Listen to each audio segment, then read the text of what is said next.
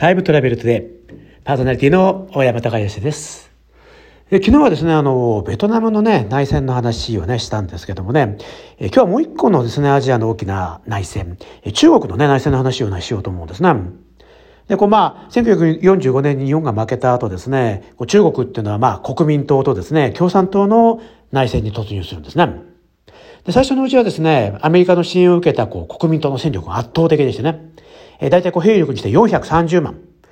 その支配下の領土にいるですね、住民が3億3900万と。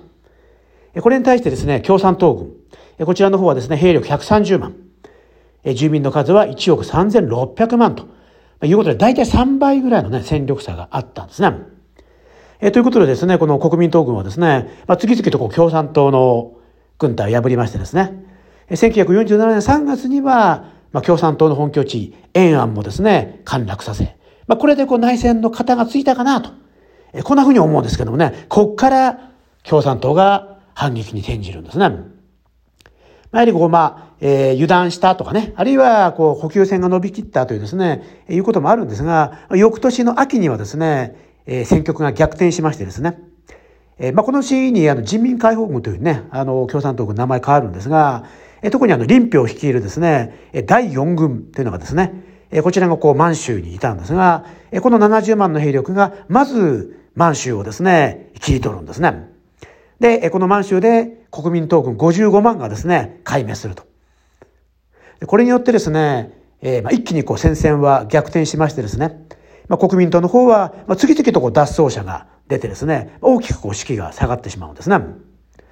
で、これにこう、まあ、勢いづいた人民解放軍はですね、え、今度は満州の南ですね、えー、徐州にですね、国民党軍の主力部隊がいたんですが、え、この80万に対して、今度は東小兵の第二野戦軍というね、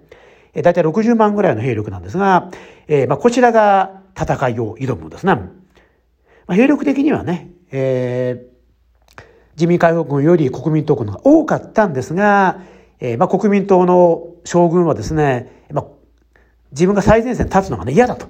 いうことでですね、次々と勝手に交代してしまいましてですね、え結果として各部隊がみんな包囲されて、まあ、殲滅されると。これ、ワイナン戦役と言いますが、まあ、この戦いで、事実上国民党はですね、まあ、広大な地域を一気に失ってしまうんですね。翌1949年にはですね、先ほどの満州の第4軍も南下を始めましてですね、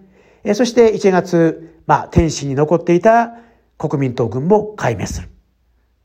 えこれをですね、えー、まあ、平図戦役というふうにね、言いますけどもですね、まあ、通称この3つの戦いを合わせて三大戦役というふうに言うんですが、まあ、国民党軍の主力部隊はほぼほぼこれで壊滅に追い込まれてしまいました。えー、そして、1945年1月31日、えー、すなわち1945年の今日、ついにですね、北京はですね、人民解放軍の支配下に置かれることになりました。これによってですね、国民党の敗北は決定的なものとなりですね、まあ、首都は南京に当時あったんですが、6月には南京も陥落。10月1日、国民党はですね、えー、敗れて台湾に敗走し、そして中華人民共和国が建国されることになりました。今日1949年の1月31日は、人民解放軍が北京を制圧して事実上勝利を収めた日。というですね、えー、こんな日になります。ということで、今日のですね、タイムトラベルトデイはこの辺にしましょう。それではまた明日。